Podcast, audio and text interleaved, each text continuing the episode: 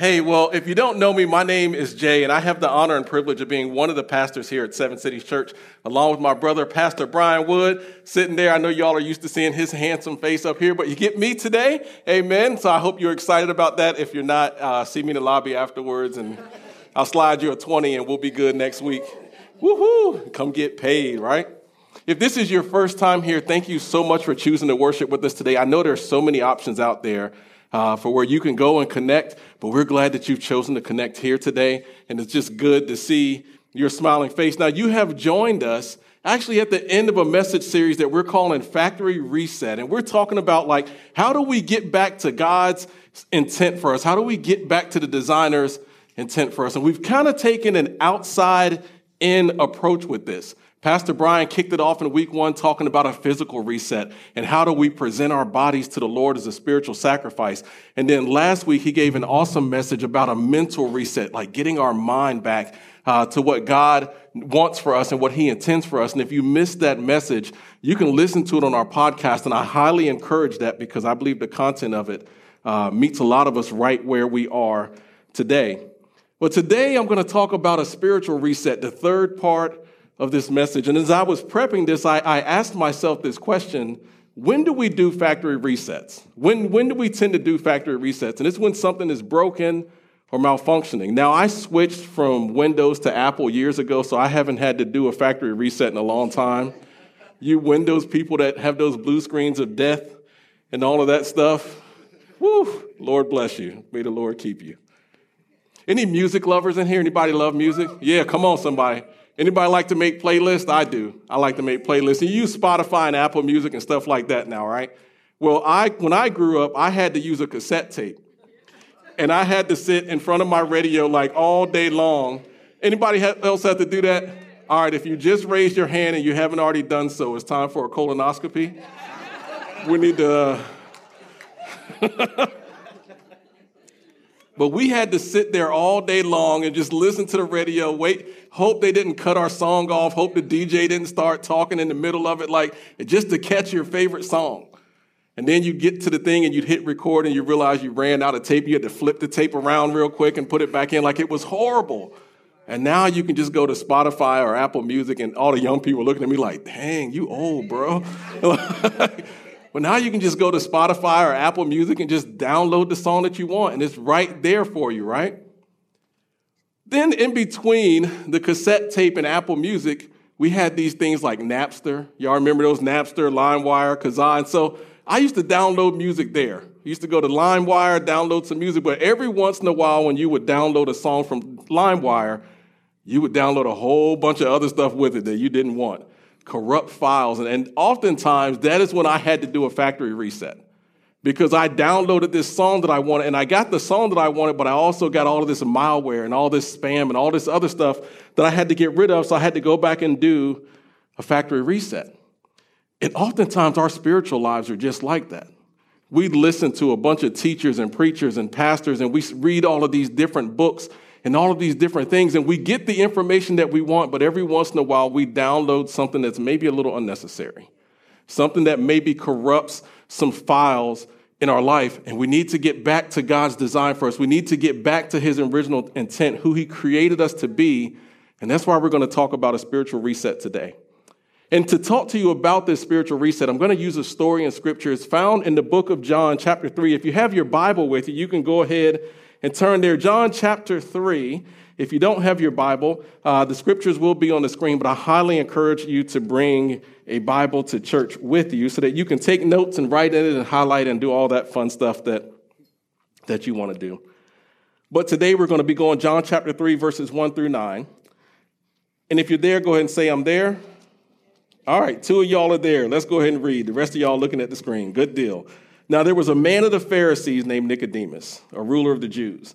This man came to Jesus by night and said to him, Rabbi, we know that you are a teacher come from God, for no one can do these signs that you do unless God is with him.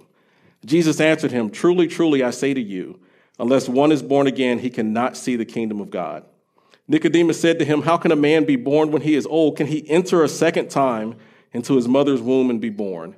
Jesus answered, Truly, truly, I say to you, unless one is born of, the wa- of water and the Spirit, he cannot enter the kingdom of God. That which is born of the flesh is flesh, and that which is born of the spirit is spirit. Do not marvel that I say to you, you must be born again. The wind blows where it wishes, and you hear its sound, but you do not know where it comes from or where, it's where it goes. So it is with everyone who is born of the Spirit. And then Nicodemus said to him, How can these things be? How can these things be? Now, Jesus told Nicodemus, You need to be born again. You must be born again. And Nicodemus honed in on that word again. And he said, Can I enter again into my mother's womb? Like, can I go back a second time to that place from which I came? And all the moms were like, No, no, not happening, right? That word again that's used there, and I'm going to be a nerd for a second, is the Greek word anothen. Anothen. And it can mean again, just like it's used here, but it can also mean from above. And so Jesus is talking to Nicodemus about being born from above, but Nicodemus is taking it like a second birth, like I got to go back into my mother's womb. Jesus is really telling Nicodemus, you need a spiritual factory reset. You need to reset your spiritual life. You need to get back to the designer's intent for you. And what is God's intent for you? What is his intent for me? What is his intent for each and every one of us in this room? His first intent is for us to be in relationship with him. He wants us to be in relationship with him. That's what he designed us and created us for. His second intent for us is that he wants us to be ambassadors for him. He wants us to go out and share his gospel to the world. And he wants us to worship and glorify him. The question for us, though, is how do we get back to the designer's intent for us? How do we get back to that place? I got two things for you today, just two. I'm not a good Baptist, I only got two, but I got two things for you today that I believe we can pull out of this story here with Nicodemus in this conversation with Jesus that will tell us how to get back to the designer's intent for us, that will tell us how do we get this spiritual factory reset that we so desperately need. And they are pretty simple things, and I would encourage you to write them down as we go through them. But there's two of them. And the first one is this you need to hear the gospel. You need to hear the gospel. I'm to jump back into John 3 1. It says, Now there was a man of the Pharisees, and I'm to stop there for a second. There was a man of the Pharisees. Why does John say this about Nicodemus. He wants us to understand who Nicodemus is. See, this phrase, a man of the Pharisees, the Pharisees were this religious group. They had the scripture, they had all the knowledge. They were the ones who led the nation of Israel in their religious understanding. So, this man that came to Jesus by night was a man of knowledge. He was a learned man. He was not a simple guy that just happened to meet Jesus on the street. He was a man of the Pharisees. It says his name was Nicodemus. He was a ruler of the Jews. This means that he was a man of status, he was a man of clout, and a man of stature. That caused this second verse. This man came to Jesus by night. Why would he do that? Because he didn't want anybody else to know he was there. He was afraid he was going to lose his position if people knew that he was coming to Jesus seeking answers. And he said, Rabbi, we know. We know. Now, who's he talking about with we? Pharisees. Now, this is obviously a lie because the Pharisees didn't believe Jesus came from God. The Pharisees didn't like Jesus. They didn't believe in what Jesus was doing, but he says, We know that you are a teacher come from God, for no one can do the signs that you do unless God is with him. And then Jesus answered again, Truly, truly, I say to you, unless one is born again, he cannot see the kingdom of God. Nicodemus came to Jesus with his own understanding, with his own knowledge, but his knowledge got in the way of what Jesus was trying to say to him. One of my favorite passages of scripture is Proverbs 3, 5, and 6. And it says, Trust in the Lord with all your heart and do not lean on your own understanding. In all your ways, acknowledge him, and he will direct your paths. We have to acknowledge God, that God is God. That's where we get our understanding from. We can't come to God with our own knowledge and our own understanding. And maybe that's where you find yourself today. You're coming to God from a place of presuppositions, like you've entered into this place and you already have your mind made up about who this God is that wants to reset your life spiritually. You already have your mind made up based on what you, you've heard or what you've been taught somewhere else. And God would say to you this morning, I want you to tear down those presuppositions. I want you to come to me fresh and new. And let me introduce myself to you so that you can have this relationship with me. For you, the factory reset that you need is to hear the gospel clearly. And I know sometimes that can be hard to do because there's so many voices out there in the world that have taken everything that we know about God and His Word and we've mixed it all up and we've sprinkled in a little bit of this and a little bit of that. So now when we hear the gospel, we're not quite sure exactly what we're hearing. Now, oftentimes when we hear the gospel, we think that that means that hey man, I got to have good credit. My kids need to go to college. I need to vote Republican. And I got to make sure that I go to the right Baptist church down the street. And then I'm going to get into heaven because I wrote 14 checks last month for five different orphanages and I gave a whole lot of money to the church. So I'm on my way to heaven. And we hear that as the gospel. That is not the gospel.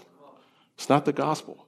That's some made up thing that we've created that has made Christians start to live their life in such a way that they have reprioritized what's important to God.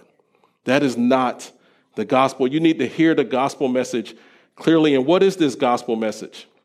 Jesus starts it a little later in chapter 3 in John 3:16 and we all know this verse or many of us know this verse it says for God so loved the world that he gave his only son that whoever would believe in him would not perish but have everlasting life. And see, this is oftentimes where we mess the gospel up because we think the gospel is about those of us who are good, but it says that God gave his only son that so whosoever would believe in him, not just the good people, but the people who are out there struggling with drugs and alcoholism and everything else in the world, if they could turn and believe in God, God gave his only son to redeem those people. And maybe that's you in here today. Maybe you came in here today and you have something attached to your life. Maybe you're addicted to drugs or alcohol, or maybe you're addicted to pornography, or maybe you're in a relationship that you don't need to be in. And God gave his only son to set you free. He didn't give his son to condemn you. It says that he, his son did not come in the world to condemn the world, but that the world through him might be saved.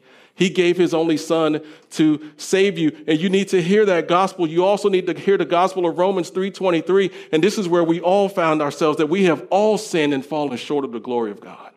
We all have. I'm a pastor. I'm not standing up here before you better than you. I'm not holier than you. I have sinned and fallen short of God's glory. But because of the gospel that God gave his only son that I could be redeemed, I can stand here before you a redeemed person today. Because God gave his only son, but we've all sinned and fallen short of the glory of God. Why? Because of Romans 5 8, that God shows his love for us and that while we were still sinners, Christ died for us. You don't have to come in here perfect. You don't have to come in here already good. Christ died for you in the midst of your mess. He wants you to bring your mess to Him and leave it at the foot of the cross so that He can redeem you from that. And He can mold you into the person that he wants you to be. That is the gospel of Jesus. And we needed him to do that because of Romans 6:23. The wages of sin is death, but the free gift of God is eternal life through Christ Jesus our Lord. The wages of sin is death. That means that each and every one of us in here deserve death and eternity in hell. But because of Christ Jesus our Lord and God's love for us, guess what? We get to spend eternity with him if we received his gift of salvation. That is the gospel message that you need to hear. You also need to hear the gospel message from Ephesians 2, 8 through 10 that tells us that we are saved by grace through faith, that it's a gift of God and not of our own work so that none of us can boast because we are God's workmanship created in Christ Jesus. God had a plan from you, for you from the very foundation of the world. He didn't just happen to think up something today. He knew you were going to be in this place today. And a part of that plan was for you to clearly hear the gospel message so that you could see him for who he is and enter into relationship with him rightly. And this isn't just for the unsaved person. This is for those of us who are saved, who have mixed in all these other things with the gospel that we need to let go of so we can begin to see God clearly because that is when we will impact the world around us for Jesus. God so loved the world that he gave his only son for you because you are his masterpiece, created in Christ Jesus for good works that he prepared in advance that you could walk in them. But it's not just about salvation. And I love this from Romans chapter 8, uh, verses 28 through 30. I'm going to flip there real quick because I need to take a breath. Woo, I'm getting old, y'all. Romans 8, 28 through 30. And we know that all things, whew, we know that all things work together for good for those who love the Lord and are called according to his purpose. Sometimes we misinterpret this verse. Sometimes we actually use this verse against God because something bad happens in our life. And we say, God, I love you. I'm your child. I'm called according to your purpose. Why does that bad thing happen? And when I say misinterpret, what we're really doing is we want to be the ones to define what good is. Right? We need to let that go. God is the only one who can define good. And sometimes that thing that came in your life that felt bad, God didn't intend it to hurt you. He sees your pain. Not a single tear that you cry is wasted on him. But God will use that thing for good in your life and in the life of others if you will submit that thing to him. You may be facing something really difficult right now, and I want you to hear me clearly. God works all things together for good for those who love him and are called according to his purpose. It doesn't mean that it's going to feel good right now. It may not even feel good a month from now, but God has an ultimate plan, and your pain and your hurt is not wasted on him. But it goes on to say, For those whom he foreknew, he foreknew you, he also predestined to be conformed to the image of his son. He's molding us into the image of Christ in order that he, that he might be the firstborn among many brothers. And those whom he predestined, he also called. And those whom he called, he also justified. And those whom he justified, he also glorified. This isn't just about salvation. God has a plan not just to save us, but to walk with us through life until we are glorified with him and spend eternity with him. That is the full gospel message that God loved you so much that he sent his only son to die for you. That while you were in the midst of your sin, he didn't judge you based on your sin and your shame. He put every guilt, every piece of guilt that you had, he put on Jesus who bore it on the cross in your place and paid a debt that you could never pay. That's the gospel. And then God wants to work in you through his Holy Spirit to conform you to the image of the Son until we are glorified with him.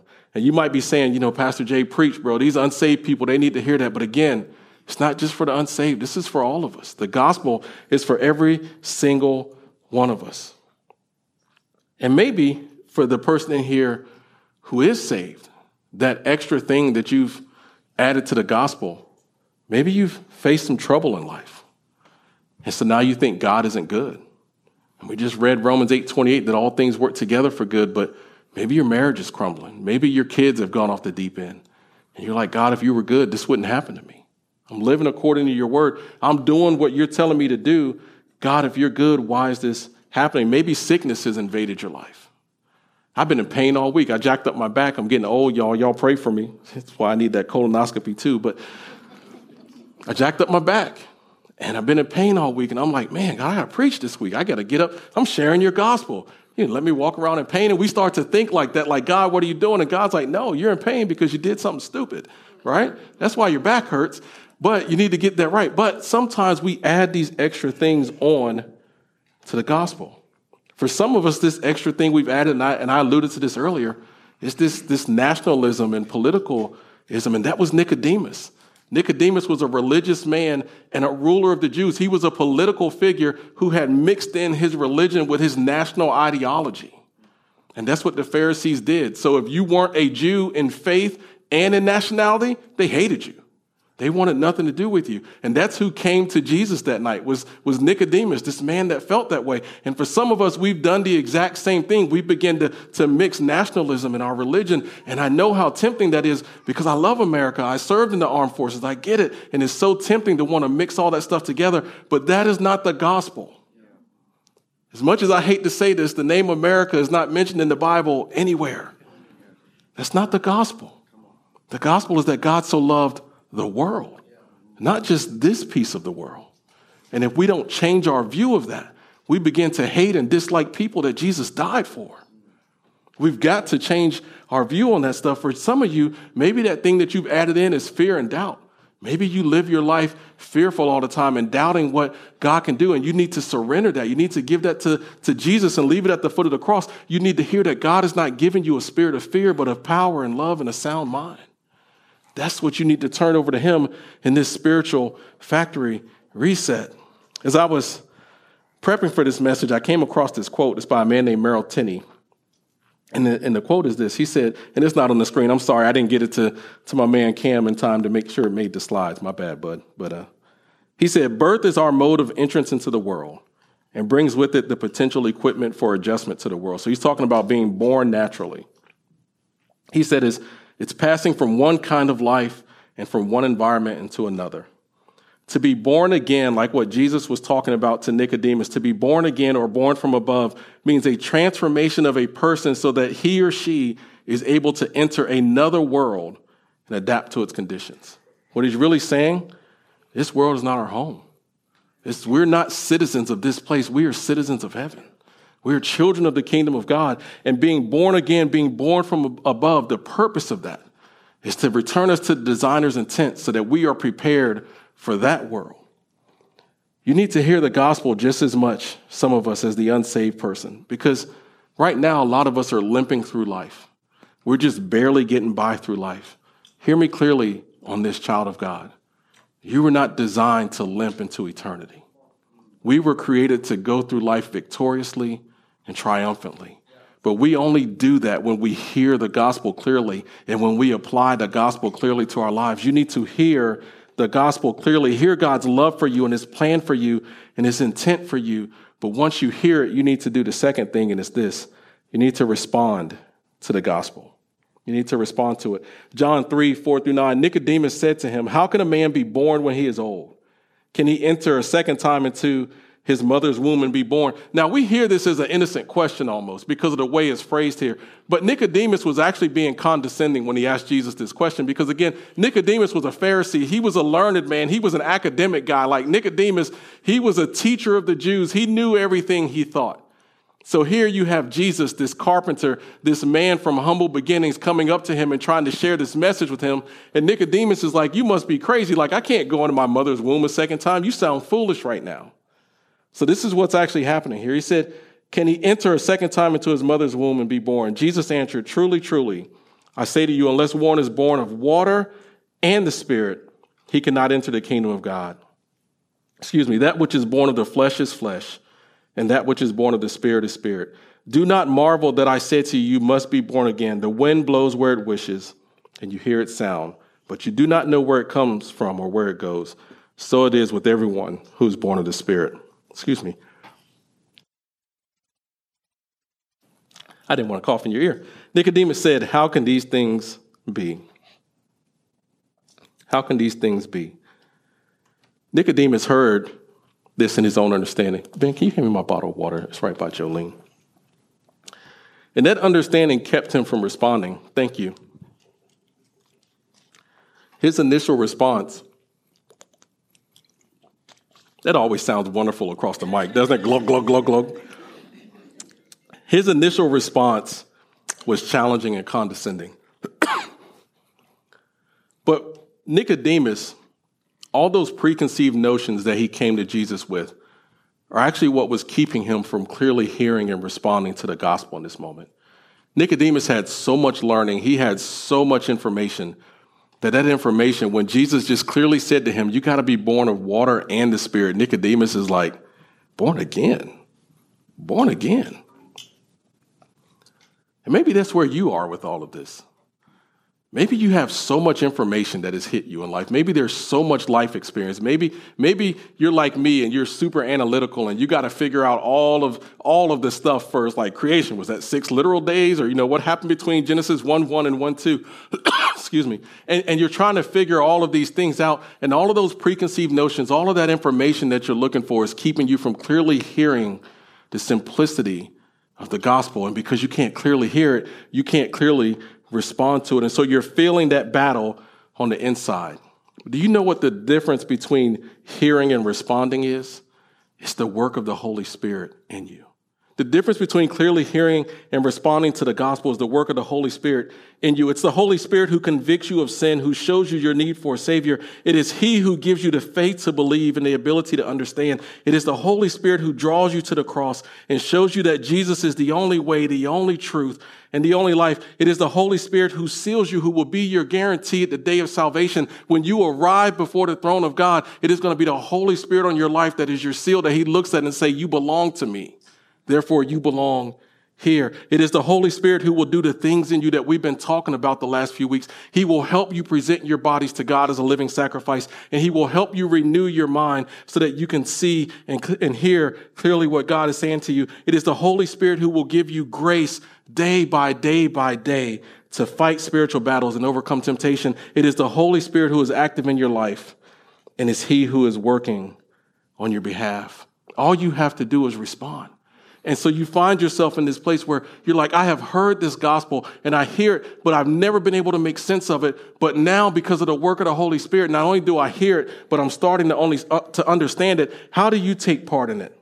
And scripture tells us in Romans 10 9 that if you confess with your mouth that Jesus is Lord and believe in your heart that God raised him from the dead, you will be saved. You will be born again, but that's not your work. That is the work of the Holy Spirit in you because for with one, the heart, or for with the heart, one believes and is justified, and with the mouth one confesses and is saved. And that may sound easy, but that is the work of the Holy Spirit of God inside of you. And y'all like, I saw band movers moving around. Is he almost done? I actually am. This is a short message, but for some of you, this may be your first time really hearing the gospel. You know, and I hate to admit this because I've been a part of this. All too often, we as churches are guilty of just turning this into hey, if you just heard this message and you don't want to go to hell, just, just raise your hand and, you know, and sign our card and you'll be okay. And we've done that. I've done that. I'm guilty of that. And then you leave and you feel like I'm okay. And then next Easter, when you come back to church with mama, you raise your hand again and you sign the card again and you leave. And then you come back on Mother's Day with mama and you raise your hand again and you sign the card again and you leave. And, and I've done that. I'm sure many people in this room have done that. We've, we've, we've done that. But that's not salvation. And the gospel message that I want you to hear today is that God the Father loves you so much that he sent his one and only Son to die for you. And God the Son loves you so much that he hung on a cross in your place. He bore a debt that you could never pay to restore your relationship with him and the Father. And God the Holy Spirit loves you so much that He now will dwell inside of you for eternity and seal you for the day of salvation. You don't have to go through life apart from God. You don't have to go through life separated from Him. You don't have to limp into eternity, that you can go through life victoriously. Jesus said, I came that you may have life and have it abundantly. And that is the gospel message. Not that you just needed saving, but Jesus was so intent on restoring your relationship with the Father. That is what you and I were created for. Man and woman were designed, placed in the garden to walk day by day with God. We were created for that relationship with Him. And that relationship was broken when sin entered the world. And instead of God saying, you know what, they screwed up, that's their fault, they're going to have to fix it, He said, they made a mistake, but I'm going to fix it.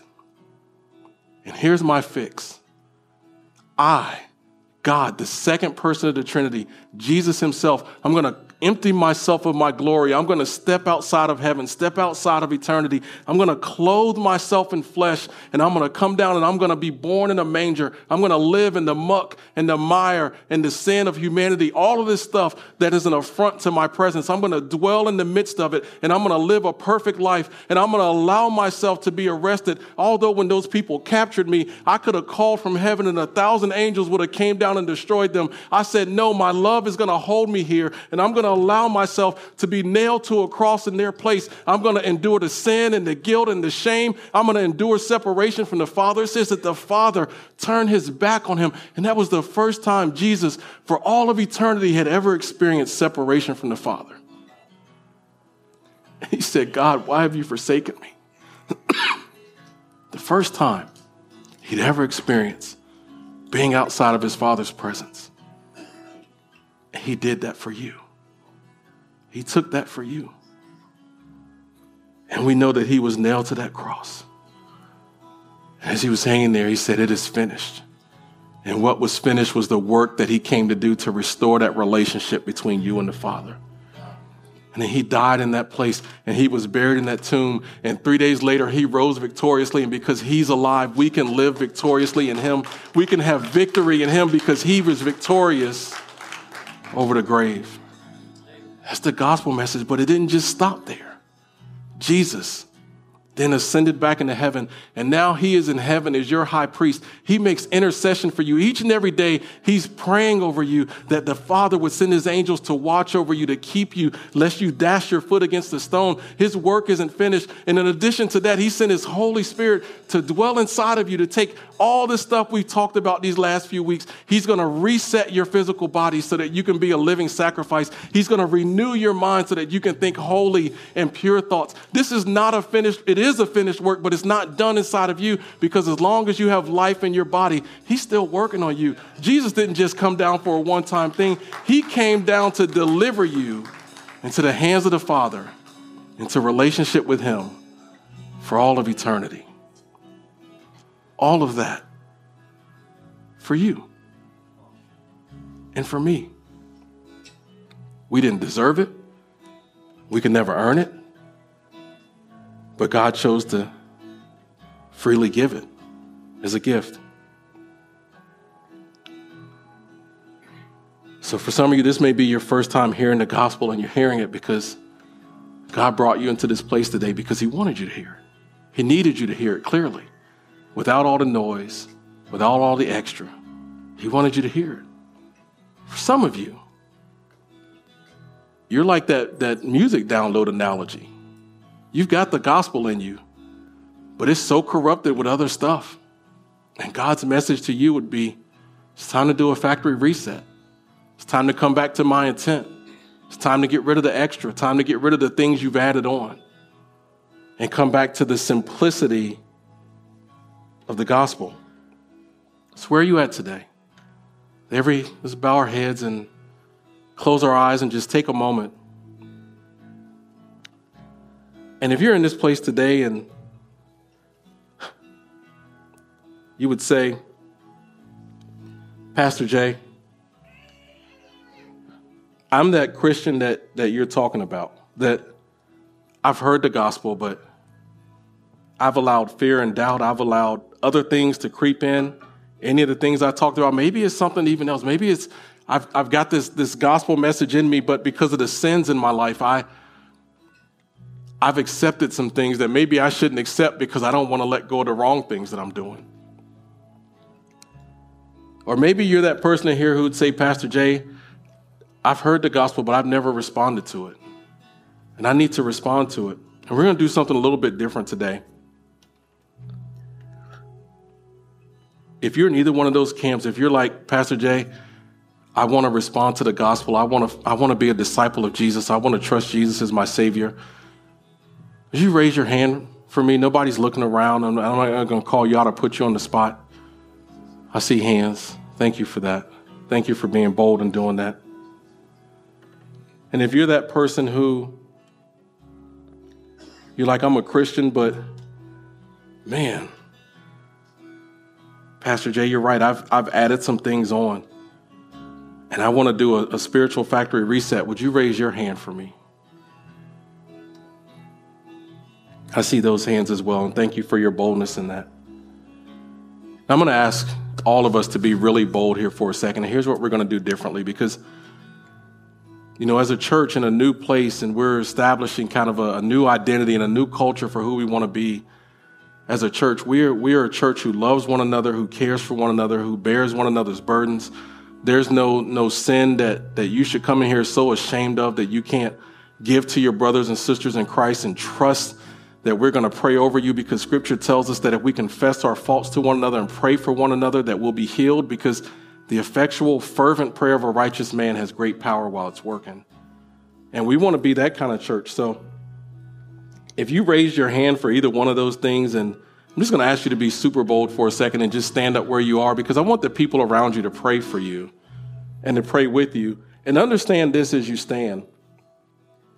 There are a lot of people sitting by you who, who probably should be standing with you and they just they just did not have the courage to, to raise their hand, and that's okay. Or maybe they stand with you now, but I'm just going to ask you right now just stand. Let's just be bold and stand up right where we are. And let's pray for one another. If you see somebody that's around you that's standing, and man, go and pray for them, man. Walk up to them and just pray for them right now, right where you are. I mean, I know that we have some of our elders in here. If you guys too could go and, and just pray with people, um, some of our leaders, city group leaders. If you see somebody standing near you, just go and, and pray with them. And let's be a church that prays for one another and that cares for one another. And as the band plays, let's just let's just take a moment and do business with God and and just pray for one another. Amen.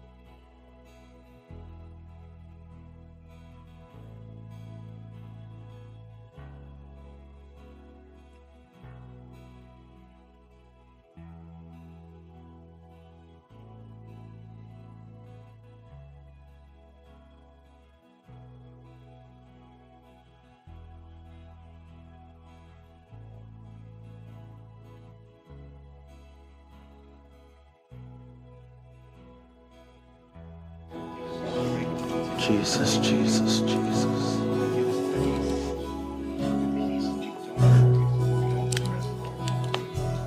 Lord, we love you, Lord. We worship you, Jesus. Lord, you're good and your mercy endures forever, Lord God. Great is your faithfulness, Lord. Great is your goodness. Great is your mercy. Great is your kindness, Lord. Jesus, we are so thankful for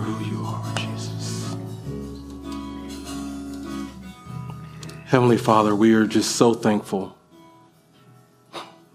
that you would meet us in this place as we come in broken, hurting, unworthy, but we are made worthy by the blood of Jesus. We are made righteous by the blood of Jesus, that we can come boldly to the throne of grace to find mercy to help in time of need because of the blood of Jesus, that we have a high priest who is standing in the throne room of God, interceding on our behalf. Jesus, you are a great high priest, and we're so thankful for that. Thank you. Thank you for all that you do on our behalf. Lord, thank you for your gospel, your good news. It's not just about salvation, but Lord, that you've called us to live a victorious life and that we're going to be glorified with you and spend eternity with you and help us to see the total gospel clearly that we can not only see it and hear it, but know it, respond to it, believe it, and then live it out in our lives, Lord. And because I know that when people see that, that's when they say, I want what they have. And that's our heart desire, Lord, that people would see you in us and that they would want a relationship with you because of that. And we know it's not because of us, because we're unworthy, we're undeserving, Jesus, but it's all because of you, because of your finished work on the cross. It's all because of you, Heavenly Father, and your love for us. It's all because of you, Holy Spirit, and your presence in us. And we are so thankful for it. We are so thankful for it. Lord, I pray over every person in this room, those who are standing and those who are not Give us a fresh view of your gospel, a fresh understanding of your good news, Lord. Let us not only, again, let us not just see it, let us not just hear words today, Lord, but let us respond to it. Let us internalize it. Let us, let us just dwell on it, Father God, to a place where it radically changes our lives and people just see you in everything that we do. Lord, and we love you, we honor you, and we give you all the praise for it. And Jesus, it's in your precious name we pray. Amen and amen. Amen. If you're still standing, you can go ahead and be seated. We're all going to stand again in just a second, but before we do, I just want to let you guys know a couple of things real quick. Um, we're going to be starting a new message series next week called I Am. I Am. And we're going to be talking about Jesus in his own words, basically. Who does Jesus say that he is? There's seven statements in the Bible where Jesus uses this name, I Am and gives us a, a, glimpse of who he is because if we have a right understanding of who he is, that helps us so much more in our relationship with him. And that's the goal of all this to be in relationship with him. Now, if you're in here and you're fairly new to Seven Cities Church, we're going to be doing next week what we call First Step. It's going to be in our church office, which is less than five minutes from here, but we'll provide you with lunch. And it just gives you a chance. I'll be there, Pastor Brian will be there, some of our elders and staff will be there. Just an opportunity to meet with us to ask whatever questions you may have, to hear a little bit more about the church, and to hopefully decide that Seven Cities Church is the place I want to be and join uh, the church family. And another way that you can join our church family is by joining a city group. We believe that city groups are the best way to do connection and to have meaningful discipleship in your lives. And so our city groups are available. They're on our website, or you can stop by the Next Step station on the way out and talk with someone about joining a city group. Our desire is for everybody to be in one because we believe that that's where discipleship happens